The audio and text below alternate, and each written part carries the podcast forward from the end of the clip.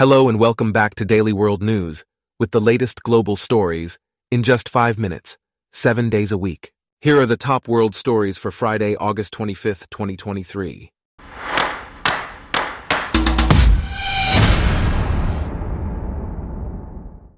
Today's episode is brought to you by Blogcast, your personalized audio feed, available on iPhone and Android. Environmental campaigners are threatening to take legal action against the European Commission over its policy to reduce greenhouse gas emissions. They argue that the policy falls short of Europe's fair share in combating climate change and have formally asked Brussels to revise the law. The Commission has 16 weeks to respond to the request, after which the campaigners could launch a legal challenge at the European Union's top court. The EU law in question is one of more than a dozen policies designed to reduce the Union's net emissions by 55% by 2030 from 1990 levels. A draft document showed the EU expects to overachieve its 2030 target and cut emissions by 57% if countries comply with recently passed climate policies. In other news, a study has found that huge colonies of emperor penguins in the Bellingshausen Sea saw no chicks survive last year due to a loss of sea ice. This catastrophic breeding failure supports predictions that over 90% of emperor penguin colonies will be quasi-extinct by 2100. Researchers monitored five colonies in the region using satellite images from 2018 to 2022 and found that in 2022, four of the colonies experienced total reproductive failure.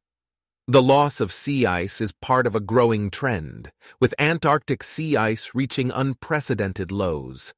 Scientists believe the human-caused climate crisis is a major driver of this trend. Meanwhile, Zimbabweans faced long waits to vote, and dozens of independent election observers were arrested, leading to international condemnation. Supporters of the main candidates claimed they were on the path to victory. The Zimbabwe Electoral Commission blamed court challenges for the difficulties and pushed back against accusations of electoral interference.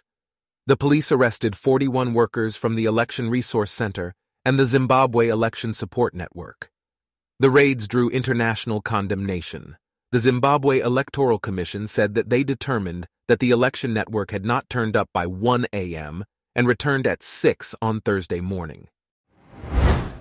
In other news, Russian President Vladimir Putin has expressed his condolences for the reported death of Wagner Group leader Yevgeny Prigozhin, who was killed in a plane crash.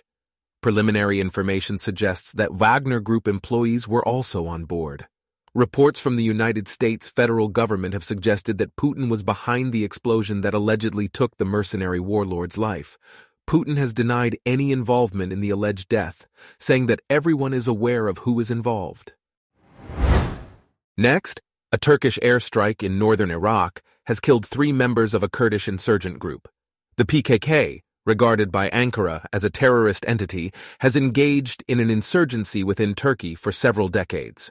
Turkey's military actions against individuals affiliated with the PKK have intensified recently, pitting Turkey and Turkish-backed groups against Kurdish fighters in Iraq and Syria.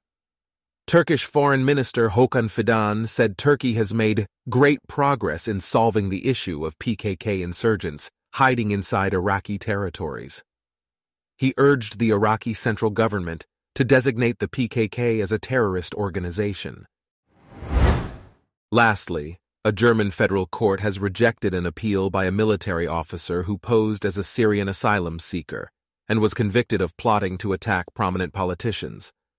The officer, identified as First Lieutenant Franco A., was convicted in July 2022 of preparing a serious crime meant to endanger the state, fraud, and violations of weapons laws.